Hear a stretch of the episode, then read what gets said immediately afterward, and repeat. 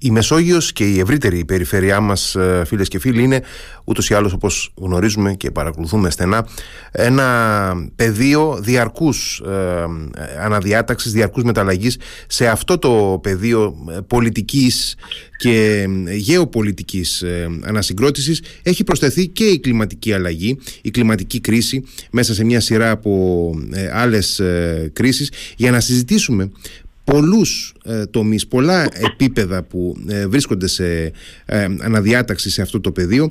Έχουμε σήμερα μαζί μας, έχουμε την τιμή να έχουμε μαζί μας τον ε, καθηγητή γεωπολιτικής του Πανεπιστημίου της Ορβόνης και μόνιμο ε, αντιπρόσωπο της Ελλάδας στον Οργανισμό Οικονομικής Συνεργασίας και Ασφάλειας τον καθηγητή Γιώργο Πρεβελάκη. Γεια σας κύριε Πρεβελάκη.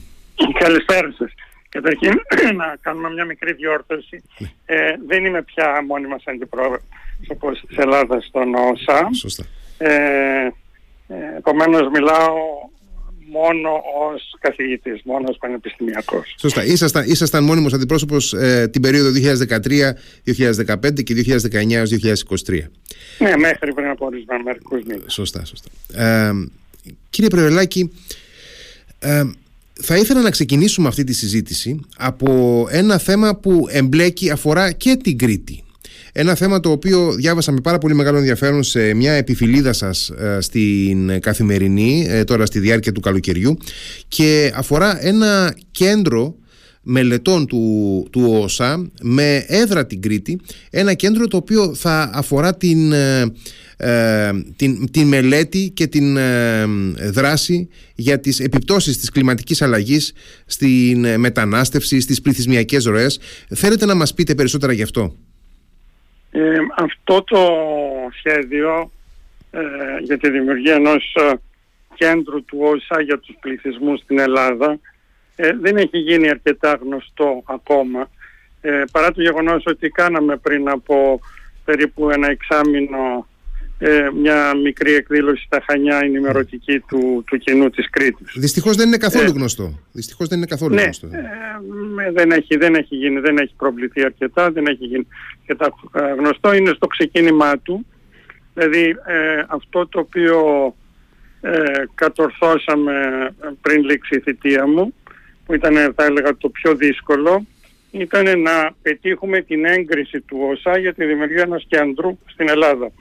Γιατί αυτά τα κέντρα του ΩΣΑ ε, δεν εγκρίνονται Να καταλάβετε τα τελευταία χρόνια έχουν εγκριθεί μόνο τρία, το δικό μας τη, στην Τουρκία, της Κωνσταντινούπολης και του Κιέβου, το, στο οποίο συνέβαλε βέβαια πολύ ο, ο πόλεμος και ο ΩΣΑ θέλησε να βοηθήσει τους Ουκρανούς με τη δημιουργία ενός κέντρου.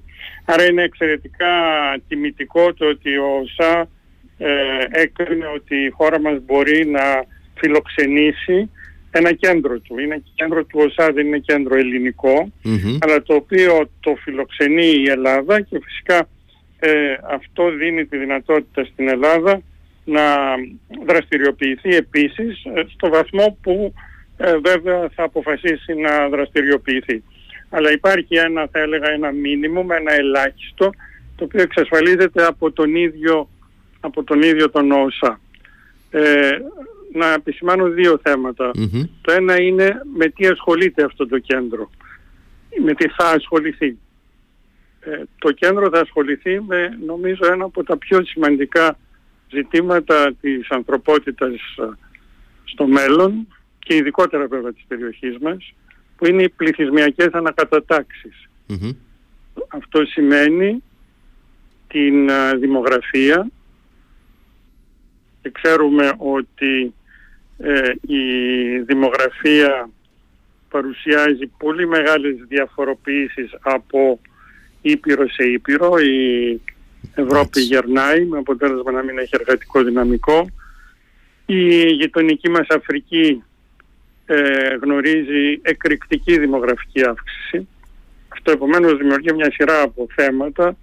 Ε, προφανώς δημιουργεί και ένα πάρα πολύ μεγάλο μεταναστευτικό δυναμικό κατόπιν έχουμε όλα τα θέματα των μεταναστεύσεων, θέματα οικονομικής ανάπτυξης, θέματα διασπορών που μας ενδιαφέρουν ιδιαίτερα καθώς είμαστε μια ένας λαός με μεγάλη διασπορά. Επομένως είναι, είναι τα, τα ζωτικότερα θέματα για το μέλλον. Ε, πάρα πολύ σημαντικά από άποψη γεωπολιτική. Αρκεί να επισημάνω ότι η ανάπτυξη της Κίνας που όλοι την ε, θεωρούν δεδομένη ε, παρεμποδίζεται από την κακή δημογραφική κατάσταση της mm κινας Ε, λοιπόν είναι ένα πολύ πολύ πολύ μεγάλο θέμα το οποίο θα τραβάει το ενδιαφέρον όλο ένα και περισσότερο στο μέλλον. Είναι πάρα πολύ σημαντικό ότι εμείς καταφέραμε έγκαιρα να τοποθετηθούμε μέσα σε αυτή την πολύ μεγάλη συζήτηση. Δηλαδή να αποκτήσουμε μια κεντρική θέση μέσα σε όλο αυτό το δίκτυο, το παγκόσμιο δίκτυο, το οποίο θα το δούμε τα επόμενα χρόνια ε, να αυξάνει, να αναπτύσσεται κτλ. Υπάρχει ένας... Ε, ε ναι. Πείτε μου, πείτε μου. Όχι, ήθελα να ρωτήσω αν υπάρχει ένα χρονοδιάγραμμα, ένας οδικός χάρτης για την υλοποίηση αυτού του κέντρου. Ναι, ναι. Να σας πω λιγάκι τώρα το, αυτό το κέντρο ποια είναι η, η δομή του. παρακαλώ. Ε, λοιπόν, θα εγκατασταθεί μια μικρή ομάδα στελεχών του ΟΣΑ, δύο-τρεις άνθρωποι, θα, θα εγκατασταθούν στην Αθήνα γιατί πρέπει να είναι σε επαφή με τη διοίκηση κτλ. Mm-hmm. Οι οποίοι θα αποτελούν τρόποντινά το συνδετικό κρίκο ανάμεσα σε όσα θα γίνονται στην Ελλάδα και την uh, υποδομή, ε, την ερευνητική υποδομή που βρίσκεται στο Παρίσι, τη γραμματεία του ΩΣΑ. Δηλαδή πίσω από το κέντρο θα υπάρχει όλο το τεράστιο δυναμικό της γραμματείας του ΩΣΑ. Ε, αυτή είναι η, η βάση στην Αθήνα και κατόπιν αυτό το οποίο νομίζω ενδιαφέρει την Κρήτη είναι ότι κάθε χρόνο θα, γίνονται, θα γίνεται στα Χανιά ένα μεγάλο διεθνές συνέδριο, μια μεγάλη διεθνή συνάντηση ε, η οποία οργανώνεται με τη βοήθεια του Delphi Economic Forum που έχει πολύ μεγάλη επιτυχία οργανώνοντας το συνέδριο των Δελφών. Δηλαδή να φανταστούμε ότι όπως στους Δελφούς είναι ένα πολύ μεγάλο διεθνές γεγονός κάθε χρόνο ότι θα έχουμε ένα ανάλογο και πιθανώς και σημαντικότερο διεθνές γεγονός ε, στην Κρήτη στα Χανιά. Ε, άρα η Κρήτη θα γίνεται μια φορά το χρόνο, θα γίνεται το κέντρο της παγκόσμιας προβληματικής γύρω από αυτά τα πολύ σημαντικά, τα πολύ σημαντικά ζητήματα. Τώρα με ρωτήσετε για το χρονοδιάγραμμα, έπρεπε να σας εξηγήσω η δομή για να, το, για να σας πω το χρονοδιάγραμμα. Αυτή τη στιγμή ε, έχει προκηρυχθεί μία θέση, είπαμε ότι θα υπάρχει ένα επιτελείο του ΟΣΑ. Αυτό το επιτελείο θα συγκροτηθεί από στελέχη του ΟΣΑ που επιλέγονται με τις ε, συνήθεις αξιοκρατικές διαδικασίες του ΟΣΑ. Δηλαδή γίνεται προκήρυξη, υποβάλλουν υποψηφιότητα όσοι ενδιαφέρονται και επιλέγονται τα στελέχη. Ε, έχει μπει μπροστά αυτή η διαδικασία.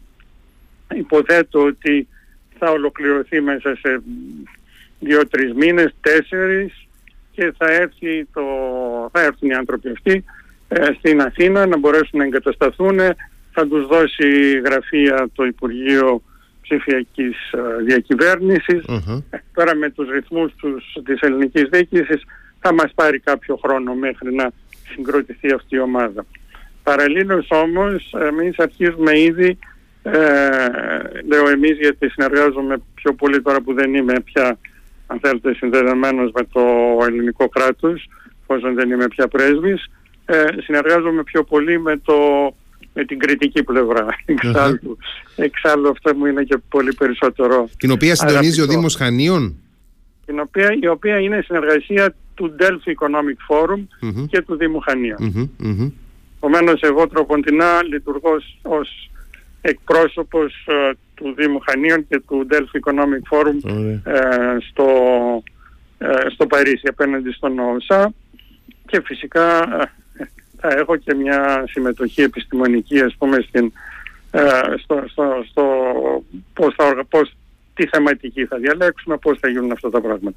Αυτό θα αρχίσουμε, τώρα ξεκινάει η χρονιά, θα αρχίσουμε λίγο λίγο να το συζητάμε και να το σκεφτόμαστε με την ελπίδα να μπορέσουμε να κάνουμε το πρώτο συνέδριο, να το κάνουμε το 24.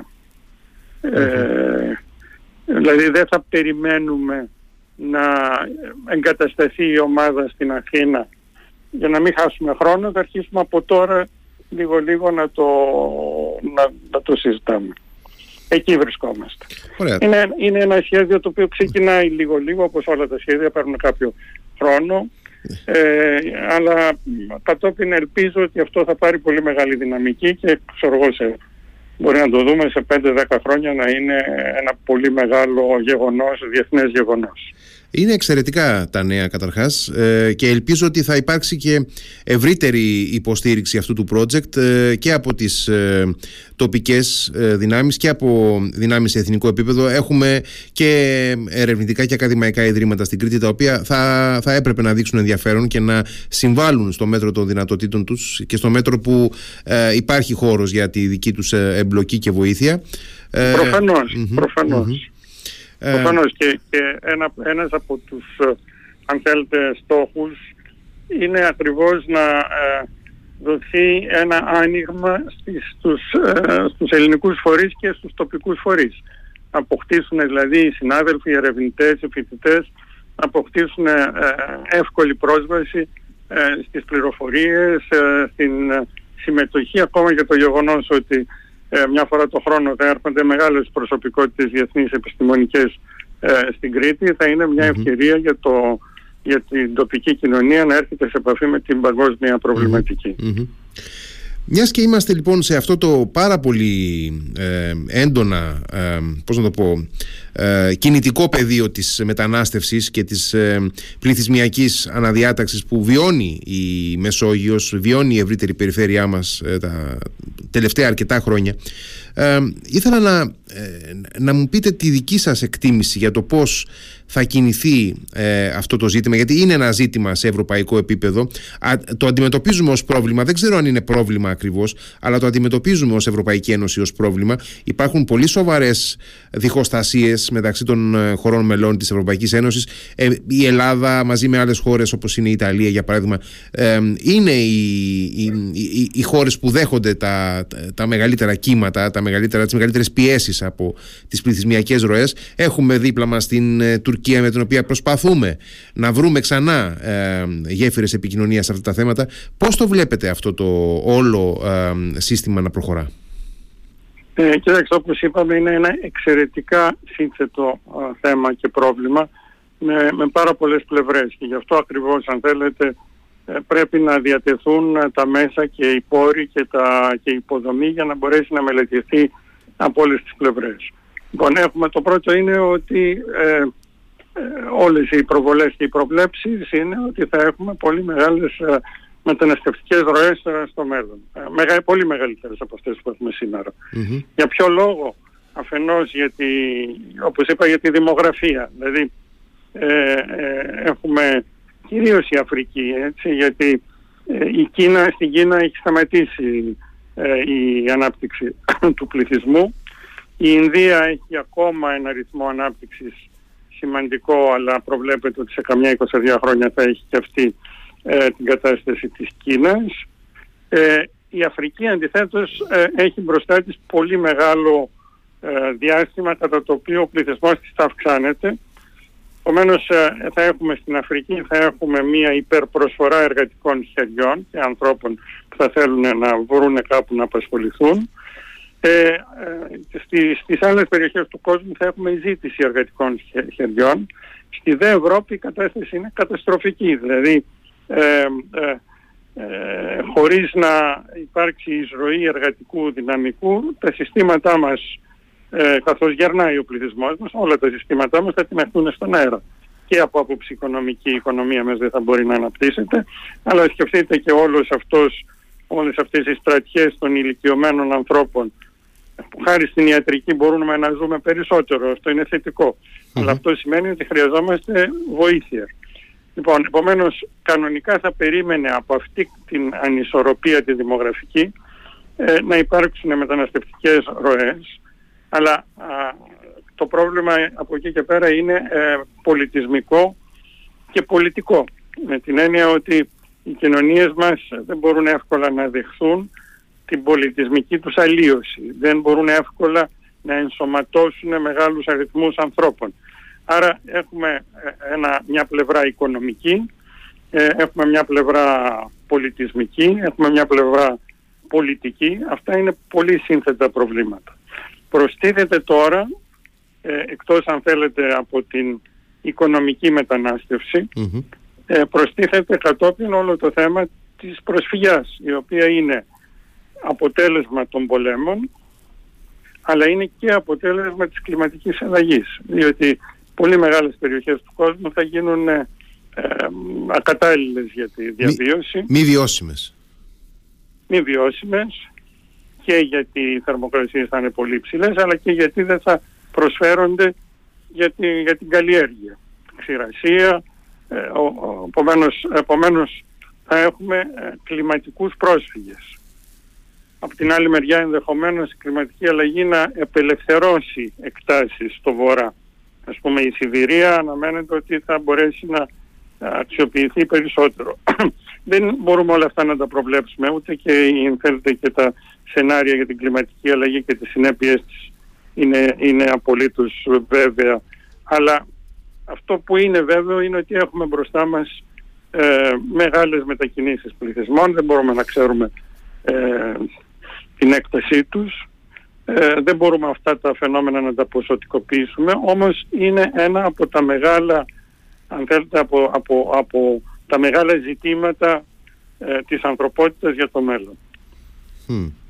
Ε, και φαντάζομαι ότι εξίσου δύσκολο είναι να, να μπορέσει να, να, να θέσει κάποιους όρους και προποθέσει για την ε, εξέβρεση λύσεων σε αυτό το πρόβλημα. Έτσι δεν είναι, γιατί μέχρι στιγμής τουλάχιστον η Ευρωπαϊκή Ένωση φαίνεται αδύναμη να, ε, να συνθέσει έστω ένα βασικό πλαίσιο αντιμετώπισης του ζητήματος. Ε, βέβαια, γιατί υπάρχουν πολύ διαφορετικές ε, τοποθετήσεις και θέσεις. Είναι χώρες που είναι πάρα πολύ εχθρικές σε οποιαδήποτε ιδέα ε, εισδοχής ε, μεταναστών, άλλες χώρες οι οποίες είναι, υπάρχει, υπάρχει διαφορά, διαφορά γνώμης. Ε, αλλά αλλά το, το πολιτικό ζήτημα είναι πολύ ευρύτερο ε, γιατί έχει και θα έλεγα μια γεωπολιτική διάσταση. Δηλαδή αυτό το οποίο έχουμε παρατηρήσει τα τελευταία χρόνια, το οποίο είναι πραγματικά φοβερό, είναι η χρήση του μεταναστευτικού ως όπλου. Το ζήσαμε εμείς με την Τουρκία. Βεβαίως ε, το ζήσανε στην Ευρώπη με τη λευκορωσια Τα ξέρετε. Βεβαίως, Οι Λευκορώσοι ε, φέρανε ε, από το Πακιστάν, από, φέραν Ασιάτες, τους, τους δώσανε βίζα λέγοντάς τους ελάτε ε, και εμείς θα σας βοηθήσουμε να πάτε παρακάτω. Βγήκαν από το αεροδρόμιο, τους βάλαν σε πούλμαν, τους στείλανε στα σύνορα με την Πολωνία, τους αφήσανε μέσα σε ένα παγωμένο δάσος και βέβαια οι Πολωνοί κατόπιν τους ε, ε, αποθήσανε και δημιουργήθηκε μια τραγωδία ανθρωπιστική ε, η οποία είχε ε, μια ως πηγή την κοινική εκμετάλλευση αυτής της δυστυχίας για γεωπολιτικούς σκοπούς. Οπότε βλέπετε ότι αυτό που έλεγα ότι η γκάμα των θεμάτων γύρω από τους πληθυσμούς είναι τεράστια. Ε, αναρωτιέμαι σε αυτό το πεδίο ακριβώς τι δυνατότητες παρέμβασης και οριοθέτησης του ζητήματος έχει ας πούμε μια χώρα όπως η Ελλάδα; Κοιτάξτε, δεν έχει πολύ μεγάλες ε, δυνατότητες η Ελλάδα. Αναγκαστικά η Ελλάδα θα πρέπει να κινηθεί μέσα σε, στο πλαίσιο το διεθνές το οποίο βρίσκεται, Ευρωπαϊκή Ένωση, ε, το, το σύστημα το, το δυτικό.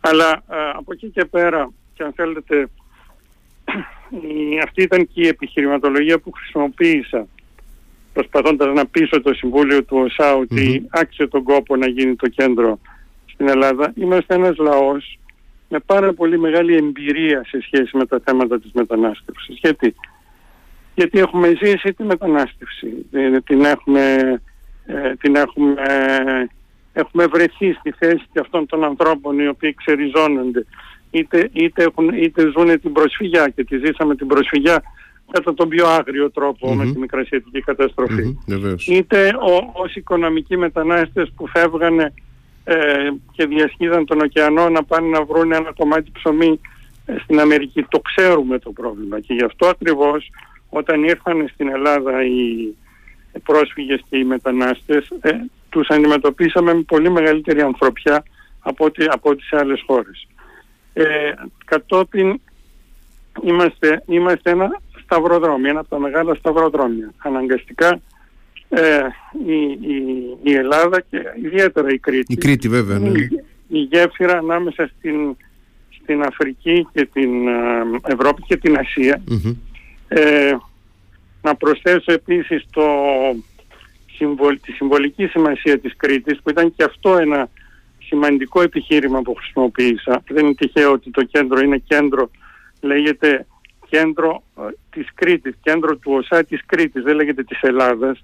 Δεν είναι, ε, ενώ αλλού είναι, χρησιμοποιούν τον όρο τον εθνικο ε, γιατί η, η Κρήτη βρίσκεται σε ένα γεωγραφικό σταυροδρόμι εκπληκτικό.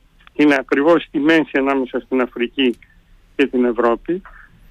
Άρα από τη γεωγραφική άποψη έχει μια πολύ σημαντική συμβολική, αλλά έχει και μια πολύ σημαντική ιστορική ε, συμβολική, γιατί ε, η κριτική ε, έχουμε στο, στο αίμα μας όλους τους λαούς της Μεσογείου. Όλοι περάσαν από την Κρήτη.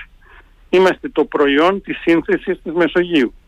Ανεξάρτητα από το ότι αυτό που έχει επικρατήσει βέβαια είναι ο ελληνικός πολιτισμός και η ελληνική ταυτότητα, αλλά όλοι οι λαοί έχουν περάσει. Άρα είναι μια σύνθεση και ένα αποτέλεσμα αυτών των κινήσεων. Και αυτά, επομένως αυτό, αυτό το στοιχείο, το συμβολικό της Κρήτης είναι ένα πολύ μεγάλο πλεονέκτημα που έχει η Κρήτη και το οποίο προσπαθήσαμε να το ε, αξιοποιήσουμε για να πείσουμε τον ΩΣΑ ότι δεν είναι μόνο το τεχνοκρατικό θέμα για το κεντρο αλλά είναι επίσης ότι έχουμε και ένα πολύ ισχυρό σύμβολο το οποίο επιτρέπει σε αυτό το κέντρο να έχει μια παγκόσμια ακτινοβολία. Είναι ε, εξαιρετικά ενδιαφέρουσα όλη αυτή η υπόθεση του, του κέντρου και θα, θα την παρακολουθούμε ε, όσο είναι δυνατόν ε, το επόμενο διάστημα. Να κάνουμε ένα σύντομο διάλειμμα και θα επιστρέψουμε για το υπόλοιπο της συζήτησης.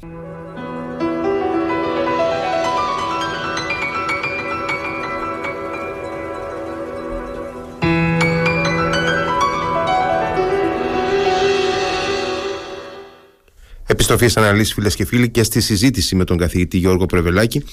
Κύριε καθηγητά, ε, είμαστε σε μια φάση πολύ ιδιαίτερη ε, στο, στο διεθνές σκηνικό. Έχουμε καταρχάς, ας ξεκινήσω από εκεί, έχουμε εδώ και πάνω από 1,5 χρόνο την πολεμική σύγκρουση στην, ε, στην Ουκρανία μετά την εισβολή και την επίθεση της Ρωσίας. Ε, αλήθεια, εσείς πώς εκτιμάτε ότι θα εξελιχθεί αυτή η υπόθεση; Κοιτάξτε, όλοι οι αναλυτές uh, σπάμε το κεφάλι μας. δεν, υπάρχει, δεν υπάρχει εύκολη απάντηση.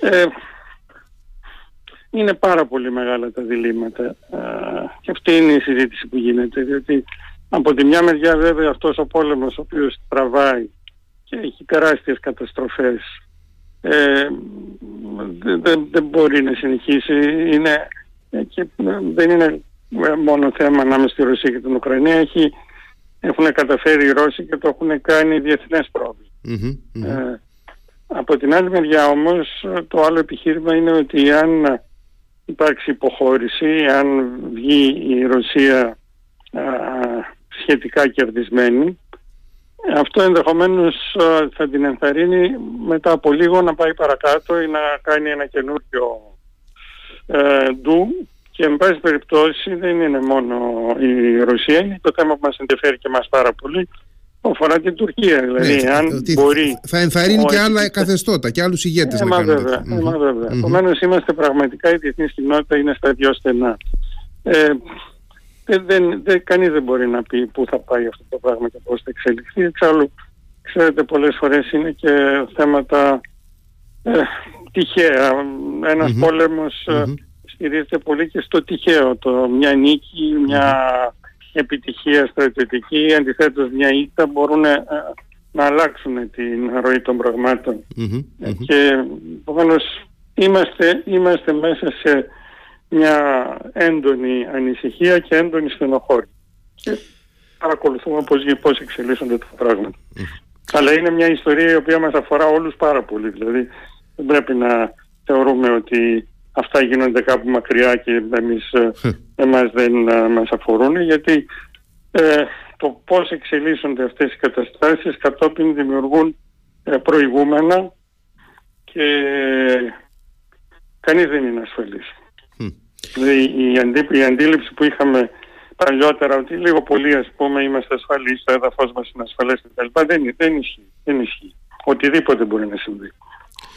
Το σκηνικό κυριαρχίας των Ηνωμένων Πολιτειών το οποίο είχε επικρατήσει μετά το τέλος του ψυχρού πολέμου θεωρείται ότι έχει απέλθει ε, ανεπιστρεπτή και ότι έχουν δίκιο όσοι ε, υποστηρίζουν ότι είμαστε σε έναν ε, νέο κόσμο, πολυπολικό, έναν κόσμο ο οποίος εν πάση περιπτώσει δεν θα κατευθύνεται κυρίως από μία δύναμη αλλά από ε, τις επιδιώξεις ε, διαφορετικών και συγκρουόμενων μεταξύ τους κέντρων. Εντάξει, δεν υπάρχει αμφιβολία ότι έχουν αλλάξει οι ισορροπίες, αρκεί να δει κανείς τα οικονομικά δεδομένα. Δεν είναι πια δηλαδή η απόσταση που χώριζε την οικονομία την Αμερικανική από αυτή του υπόλοιπου κόσμου έχει μειωθεί πάρα πολύ. Της Κίνας η, η οικονομία ανάλογα με τα ε, κριτήρια που εφαρμόζει κανείς ε, έχει φτάσει ή πλησιάζει την Αμερικανική. Όταν έχουν και βέβαια δεν είναι μόνο η Κίνα, είναι και η Ινδία, είναι και άλλες Δηλαδή ε, ε, έχουμε από, από οικονομική άποψη ε, το σκηνικό έχει αλλάξει και αυτό επηρεάζει προφανώς ε, τις, και τις γεωπολιτικές ισορροπίες. αλλά τα πράγματα δεν είναι μαύρα άσπρα. Οι Ηνωμένες Πολιτείες εξακολουθούν φυσικά να είναι η πρώτη στρατιωτική δύναμη στον κόσμο. Διαθέτουν ακόμα, μολονότι και αυτό ε, προσπαθούν να το αμφισβητήσουν τη δύναμη του δολαρίου, πολύ σημαντική δύναμη. Mm-hmm. εξακολουθούν να είναι πολύ ισχυρές, αλλά δεν είναι όσο ισχυρές ήταν πριν.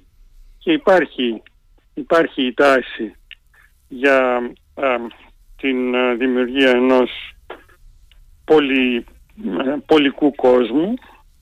Ήδη τρόπον την έχει πραγματοποιηθεί, αλλά δεν έχουν ε, κατασταλάξει ισορροπίες, θα αρχίσουν θα αργήσουν ακόμα.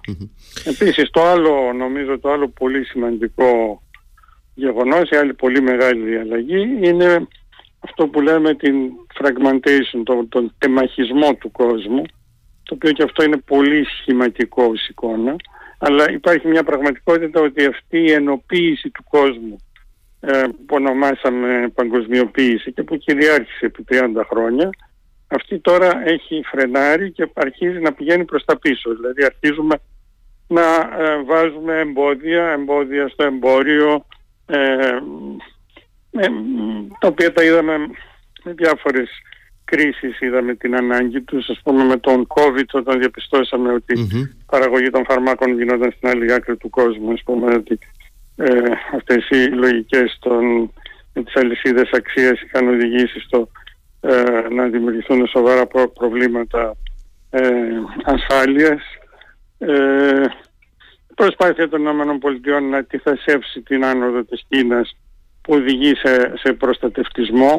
Προστατευτισμό των ΗΠΑ και απέναντι στην Ευρώπη. Δηλαδή το, το, ε, η, η, λογική που κυριάρχησε επί 30 χρόνια ανοίγουμε τα σύνορα προς όλες τις κατευθύνσεις αυτή η λογική έχει αυτή τη στιγμή έντονα αμφισβητηθεί.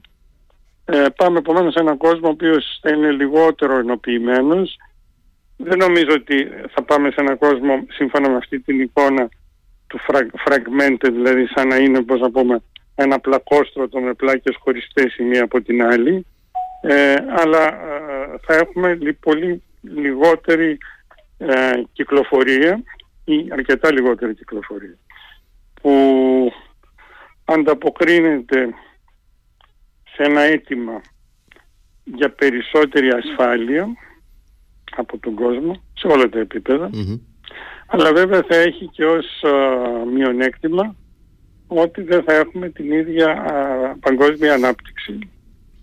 Ακόμα και το θέμα του πληθωρισμού δεν είναι άσχετο με αυτό γιατί όταν, όταν έχεις μια τελείως ανοιχτή αγορά και μπορεί ο Κινέζος να παράγει τα διάφορα προϊόντα που χρειάζεται σε πολύ χαμηλή τιμή για να κατακλείζει τη δυτική αγορά με πάμφθηνα ψυγεία, αυτοκίνητα κτλ. Φυσικά οι τιμές μένουν χαμηλά. Όταν αρχίζεις να βάζεις περιορισμούς, να μην έχεις αυτό τον ανταγωνισμό ε, χωρίς κανένα όριο, προφανώς και οι τιμές ανεβαίνουν. Θέλω να πω τίποτα δεν είναι άσπρο μαύρο. Όλα έχουν τις θετικές και τις αρνητικές τους πλευρές.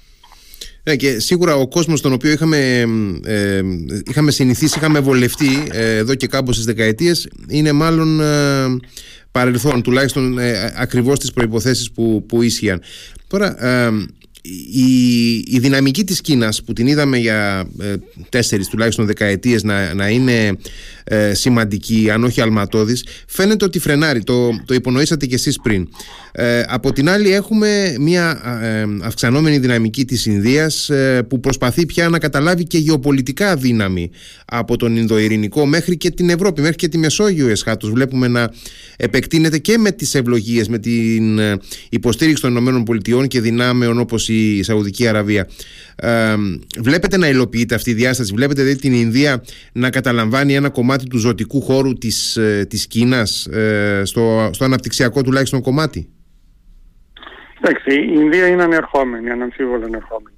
Νομίζω ότι ε, ξαναγυρίζω λίγο στο θέμα των πληθυσμών, το πληθυσμιακό, το οποιο νομίζω ότι το, δεν, το, δεν το εκτιμάμε πάντα στη διάστασή του για ποιο λόγο η Κίνα φρενάρει; Η Κίνα, για, για ποιο λόγο πρώτα, πριν απ' όλα, για ποιο λόγο η Κίνα αναπτύχθηκε τόσο πολύ; Βεβαίως επωφελήθηκε από το άνοιγμα του κόσμου και την πολιτική, την καπιταλιστική που εφήρμασε.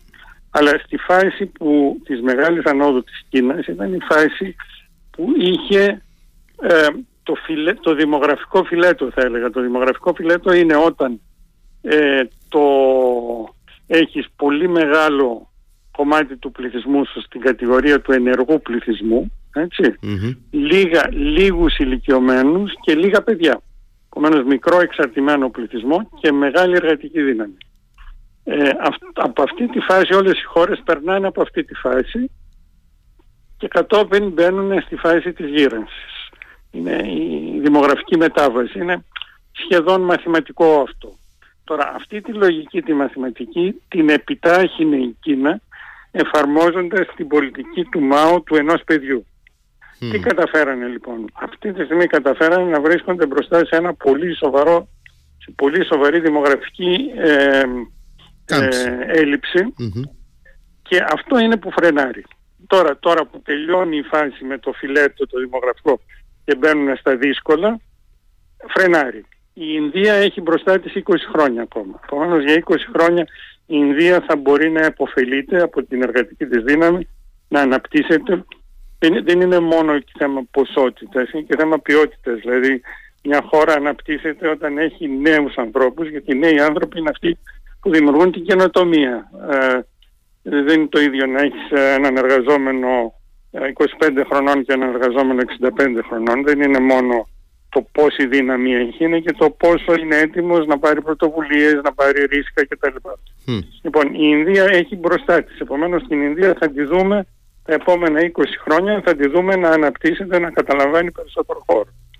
Και κατόπιν μετά από την Ινδία έρχεται η σειρά της Αφρικής. Και εκεί πρέπει να επενδύσουμε. Ε, αυτό είναι το, το μεγάλο, αν θέλετε, μια μεγάλη ευκαιρία για την Ελλάδα γιατί ε, στην Αφρική αυτό που συμβαίνει τώρα είναι ότι η Αφρική ξυπνάει εναντίον της Ευρώπης και εναντίον της απεικιοκρατίας. Δηλαδή ξεφορτώθηκαν την απεικιοκρατία. Αλλά τώρα που στέκονται στα πόδια τους ε, εκφράζουν και απόρριψη. Βλέπετε τι γίνεται με τη, με τη Γαλλία. Η Γαλλία την, ε, ναι, ναι. έχει τελείως ε, αποθηθεί γιατί, γιατί οι Αφρικανοί δεν θέλουν την ανάμνηση της γαλλικής απεικιοκρατίας. Ε, λοιπόν, εμείς είμαστε μια χώρα η οποία είναι αγαπητή στην Αφρική. Οι άνθρωποι μας ε, έχουν, είναι πολύ, το ξέρουμε, πολλοί επιχειρηματίες οι Έλληνες, οι οποίοι έχουν ε, πολλή επιτυχία και πολύ, πολύ επιρροή, ακόμα και πολιτική επιρροή. Είμαστε ένας λαός ο οποίος είναι αγαπητός στην Αφρική ε, και επομένως θα μπορούσαμε να είμαστε ο θετικός εκπρόσωπος της Δύσης και της Ευρώπης στην Αφρική. Και βέβαια η Κρήτη μας είναι δίπλα. αυτό, αυτό είναι, είναι γεγονός. Η γεωγραφία εδώ είναι υπέρ μας. Τουλάχιστον μπορούμε να την ε, αξιοποιήσουμε ενδεχομένως με διάφορους τρόπους.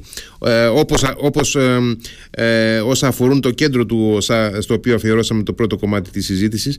Τώρα, ε, η Ελλάδα είναι ε, παραδοσιακά μια χώρα που την έχουμε δει σε όλο το δεύτερο μισό του 20ου αιώνα μέχρι και σήμερα να είναι ε, προσανατολισμένη στην ε, συμμαχία με τις Ηνωμένες Πολιτείες στον ε, Ατλαντικό κόσμο, στο ΝΑΤΟ στρατηγικά τουλάχιστον. Από την άλλη ήδη από τη δεκαετία του 70 και του 80 έχει εδραιώσει την παρουσία της στο ευρωπαϊκό όραμα.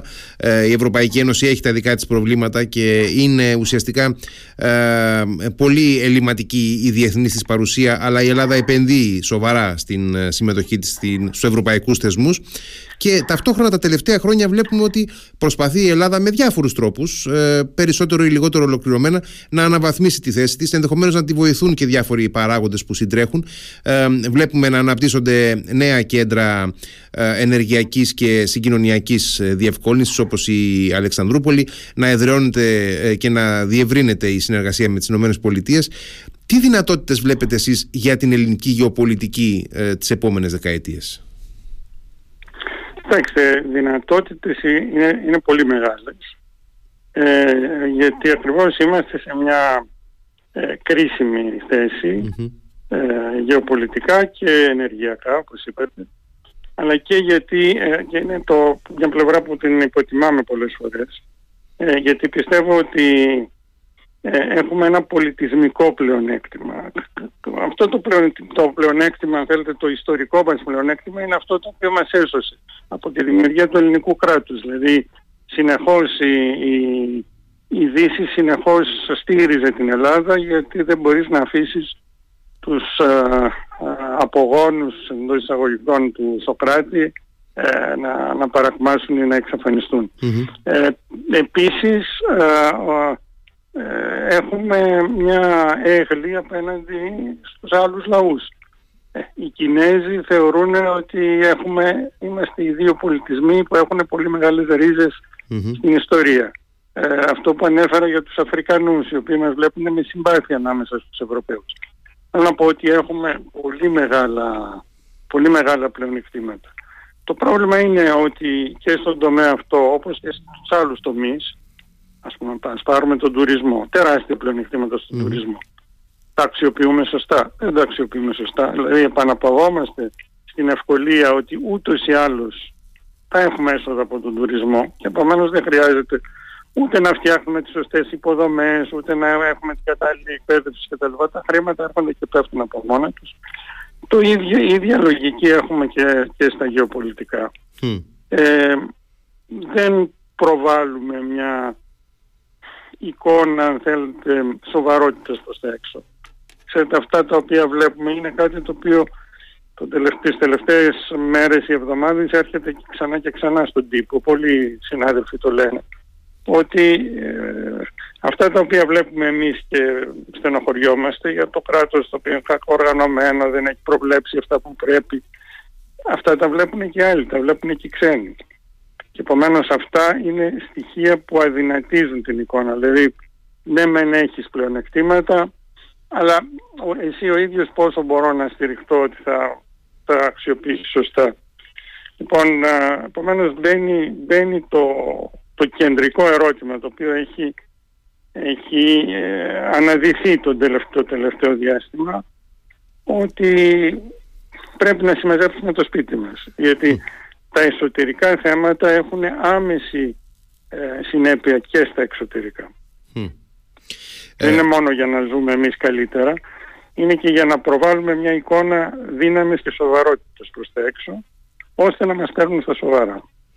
Αυτά όλα με παραπέμπουν και στην ε, γεωπολιτική της ελληνικής ταυτότητας όπως ε, ε, είναι ο δεύτερος τίτλος του βιβλίου σας «Ποιοι είμαστε» στο, στο οποίο ουσιαστικά αναφέρεστε αναλυτικά στους ε, τρόπους με τους οποίους οι, οι Έλληνες ε, έχουμε τοποθετήσει τον εαυτό μας μέσα στον κόσμο ε, και ενδεχομένως τι, τι πήγε καλά, τι δεν πήγε καλά και αναρωτιέμαι έχουμε καταφέρει να, να φτιάξουμε μια ταυτότητα που είναι ε, ανθεκτική στον σύγχρονο κόσμο ο οποίος μεταβάλλεται πάρα πολύ γρήγορα;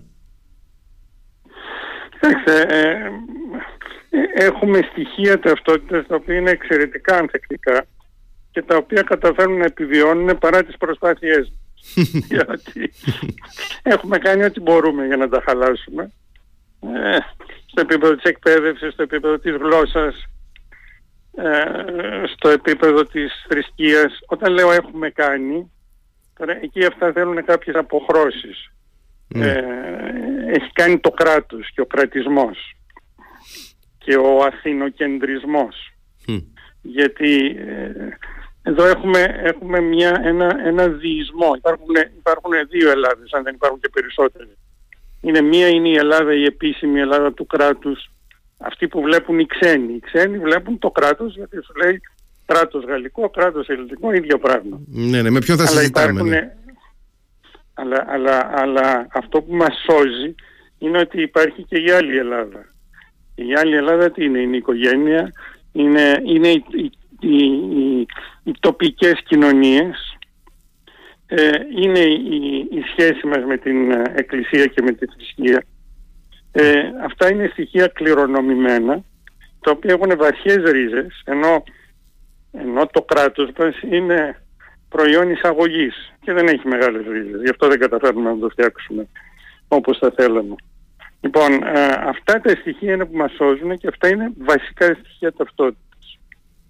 Ε, και είναι, αυτό είναι μια, κατά τη γνώμη μια μεγάλη συζήτηση η οποία δεν πολύ γίνεται ε, γιατί αυτοί που ε, θεωρητικοποιούν είναι κατά κανόνα επηρεασμένοι από ένα μοντέλο δυτικό που είναι αυτό ότι πρέπει να γίνουμε κι εμείς σαν τους ευρωπαιους σαν τους Γερμανούς. Ε, δεν είναι, είναι σαν να προσπαθείς να φορέσεις ένα ρούχο που είναι φτιαγμένο στα μέτρα κάποιου άλλου. Αναγκαστικά δεν θα σου πηγαίνει καλά. Το φοβόμαστε, το, το, φοβόμαστε το παραδοσιακό. Το φοβόμαστε το παραδοσιακό ρούχο. Φοβόμαστε, δεν έχουμε την αυτοπεποίθηση ότι με αυτό το ρούχο μπορούμε να κάτσουμε ισότιμα στο τραπέζι. Το, το, κατηγορούμε, το καταγγέλνουμε, αλλά παρόλα αυτά ζει. Και θα έλεγα ότι η Κρήτη είναι πολύ χαρακτηριστικό παράδειγμα mm-hmm. του πώς, πώς στην Κρήτη ζει η παράδοση. Το βλέπει κανείς μόλις βγει, μόλις πάει σε μια γιορτή, μόλις πάει σε ένα πανηγύρι. Ε, μόλις δει τις, ε, τις ανθρώπινες σχέσεις, ακόμα και άμα δει κανείς τους καυγάδες ανάμεσα στις διάφορες πόλεις της Κρήτης, αμέσως αναβιώνει, αναβιώνει αρχαιότητα. Η πόλη κράτη. Έτσι. Ε, και ο τοπικισμός που θυμάμαι παλιότερα, δεν ξέρω πόσο το λένε τώρα, παλιότερα θυμάμαι κριτικούς ε, ε, πώς να πούμε, από την οικογένειά μου ή από την παρέα του πατέρα μου κτλ. που λέγανε μας έχεις φάει στην Κρήτη ο τοπικισμός. Αλλά ο τοπικισμός έχει τα αρνητικά του, αλλά έχει και το θετικό του ότι υπάρχει πατριωτισμός για τον τόπο. Ναι, και μια άμυλα. Και επομένως άμα, άμα, υπάρχει μια καταστροφή απέναντι στην οποία το κράτος είναι ανήμπορο, κινητοποιείται το τοπικό αίσθημα για να τα βγάλει πέρα, έτσι δεν ειναι Ε, και, το, το είδαμε με τις πλημμύρες αυτό. Με τις πλημμύρες τι ναι. έγινε; Για να μην πω και με τον Εύρο. Είναι ναι. οι άνθρωποι οι οποίοι κινητοποιήθηκαν. Όταν το κράτος δεν τα έβγαζε πέρα, το κινητοποιήθηκαν οι άνθρωποι, οι τοπικές κοινότητες. Τις έχουμε, τις έχουμε παραγωνίσει τις κοινότητες πάρα πολύ καιρό έτσι στην Ελλάδα. Κοιτάξτε, αυτό που έχει γίνει είναι ότι θεσμικά έχουν πολεμήσει από τη δημιουργία του ελληνικού κράτους. Η λογική ήταν να φτιάξουμε συγκεντρωτικό κράτος, άρα να καταστήλουμε και να αδυνατήσουμε τη θεσμική έκφραση ε, του κοινοτισμού. Δηλαδή την αυτοδιοίκηση. Και επομένως δεν έχουμε αυτοδιοίκηση. Και τώρα είναι ένα θέμα το οποίο το βλέπουμε τώρα με τις εκλογές. Ε, έχουμε εκλογές ε, με κριτήρια κομματικά. Έχουμε υποψήφιους οι οποίοι εκλέγονται ή δεν εκλέγονται ανάλογα με το από ποιο κόμμα υποστηρίζουν. Λοιπόν, είναι αυτή η εξάρτηση, είναι, είναι η, η θεσμική αυτοδιοίκηση η οποία δεν έχει αφαιθεί να αναπνεύσει, να μπορέσει να πάρει ε, και κατόπιν βέβαια μπαίνει και αυτή μέσα σε μια λογική ανεύθυνο υπεύθυνο. Αφού δεν μας δίνουν τα αρμοδιότητες και λεφτά, και εμείς τι να κάνουμε. Άρα δεν κάνουμε και τίποτα και επομένως και μετά έρχεται το κράτος να κατηγορεί την τοπική αυτοδιοίκηση, δεν κάνετε τίποτα. Είναι φαύλος κύκλος. Ε, Κλείνοντας, δεν μπορώ να μην κάνω και μια ερώτηση ε, για τον τρόπο που βλέπετε τις ελληνικές πόλεις στον 21ο αιώνα, γιατί ξέρω ότι είναι ένα αντικείμενο με το οποίο έχετε ασχοληθεί πάρα πολύ. Κοιτάξτε, είναι, ζούμε και σε μια εποχή κατά την οποία το, το περιβάλλον των πόλεων είναι σε έντονο μετασχηματισμό παντού. Δηλαδή ε, οι πόλεις ε, εντάσσονται σε παγκόσμια δίκτυα. Αυτό που γίνεται ας πούμε την Αθήνα, η Αθήνα έχει ε, μετασχηματιστεί ήταν το κέντρο του ελληνικού κράτους, το κέντρο της ε, εθνικής ταυτότητας, εκεί που διαμορφώθηκαν ε, διαμορφώθηκε όλο το αφήγημα αν θέλετε για, την, για το τι είναι η Ελλάδα, τι είναι οι Έλληνες, τι είναι το κράτος ε, και αυτό το βλέπαμε ε, στην αρχιτεκτονική, στην πολεοδομία στο κέντρο της πόλης είχαμε την τριλογία, τα τρία νεοκλασικά κτίρια που συμβόλιζαν όλα αυτά. Και τώρα η Αθήνα ε, έχει ενταχθεί σε ένα παγκόσμιο δίκτυο ε, με πάρα πολύ κόσμο ε, από, από το εξωτερικό όλων, όλων των μορφών και των, ε, των ειδών. Επομένως είναι μια πολύ δυναμική κατάσταση την οποία δεν νομίζω ότι καταφέρνει κανείς είτε πολεοδόμος είτε πολιτικός να τη συλλάβει και να τη βάλει σε ένα καλούπι. Είναι κάτι το οποίο εξελίσσεται την από μόνο του.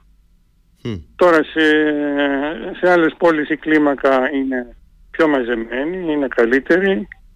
Νομίζω ότι στην Κρήτη οι πόλεις έχουν κρατήσει αρκετά τον ανθρώπινο χαρακτήρα τους. Βέβαια ορισμένες πόλεις έχουν, πάσχουν πολύ από την πολύ μαζική παράνομη δόμηση των περασμένων δεκαετιών και αυτό σημαίνει ότι πρέπει να γίνουν οι απαραίτητες παρεμβάσεις αλλά πιστεύω ότι είναι, είναι το κλίμα, είναι, η ατμόσφαιρα είναι πιο, πιο ανθρώπινη. Αλλά σχετίζεται και αυτό με το, με το θέμα της, ε, ε, αν θέλετε, της ε, ενδυνάμωσης του, του τοπικού παράγοντα, της τοπικής ταυτότητας μέσα από, μέσα από τον πολιτισμό. Αλλά γίνονται πράγματα. Βλέπω ότι, βλέπω ότι ε, στον πολιτισμικό τομέα ότι η επαρχία ε, δείχνει πολύ δραστηριότητα τα τελευταία χρόνια. Δυναμισμό, ναι, ναι, ισχύει. Ναι, ναι. Ε, Άρα μπορεί κανείς να είναι, είναι δύο, σαν να εξελίσσονται δύο διαφορετικές πραγματικότητες. Μία που είναι η πραγματικότητα της Μεγαλούπολης και μια άλλη που είναι η πραγματικότητα αυτών των πόλεων που έχουν πιο ανθρώπινο χαρακτήρα και που νομίζω ότι και η ζωή είναι πιο ευχάριστη. Δηλαδή, ενώ παλιά όλοι θέλουν να φύγουν από την, από την επαρχία και να εγκατασταθούν στην Αθήνα, ας πούμε ήταν η, η, η εμπειρία τη, της οικογένειάς μου, του πατέρα μου, του Παντελή Πρεβελάκη, όλη η οικογένεια έφυγε από το Ρέθυμνο τη δεκαετία του 20-30 το οποίο ε, γινόταν μια ε, πώς να πούμε, περιθωριακή, περιθωριοποίηση. Ενώ πριν ήταν ένα βασικό σταυροδρόμι στη Μεσόγειο με πολλή ζωή οικονομική και ναι, ναι. Είναι κάτι το οποίο το έχει περιγράψει με συγκινητικό τρόπο ο θείος μου ο Παντελής Πρεβελάκης, ας πούμε, στο χρονικό μιας πολιτειας ε, μετά αυτή, αυτή η πόλη βρέθηκε περιθωριοποιημένη μέσα στο ελληνικό κράτος. Ε, οι άνθρωποι, πιο, τα πιο δυναμικά στοιχεία φύγανε, πήγαν στην Αθήνα. Νομίζω ότι τώρα αρχίζει να έχει, μάλλον έχει ξεκινήσει έχει εδώ ξεκινήσει, καιρό, έχει ξεκινήσει ένα ανάστροφο ναι, κύμα. Ναι. Αυτό είναι γεγονό. Το, ναι, ναι. το βιώνουμε. Το βιώνουμε στην Κρήτη αυτό το κύμα το ανάστροφο. Ναι, ναι, ναι, ε, αυτό είναι πολύ, πολύ θετικό. Έτσι. Κύριε Πρεβελάκη, ευχαριστώ πάρα πολύ ε, για την συζήτηση αυτή που είχαμε. Ε, και, εγώ ευχαριστώ και, και ευχαριστώ για την, για την ευκαιρία να έρθω σε επαφή με το, ξανά με το με το κοινό της Κρήτης ε, και εγώ αισθάνομαι λιγάκι εξόριστος όπως και πολύ κριτική αλλά έχουμε αυτές τις ευκαιρίες να μιλάμε. Ελπίζω με το κέντρο να μπορέσουμε αυτό, αυτό. Ελπίζω και εγώ ναι, ναι. Έτσι. ελπίζω και εγώ ότι θα έχουμε την ευκαιρία ε, ε, ενδεχομένως να, να, να δούμε, να χαρούμε να βιώσουμε τις, ε, τις δράσεις του κέντρου και σε άλλες πόλεις της ε, Κρήτης. Δεν ξέρω αν θα γίνονται μόνο στα Χανιά αλλά, ε, σας ευχαριστώ λοιπόν πάρα πολύ. Να είστε καλά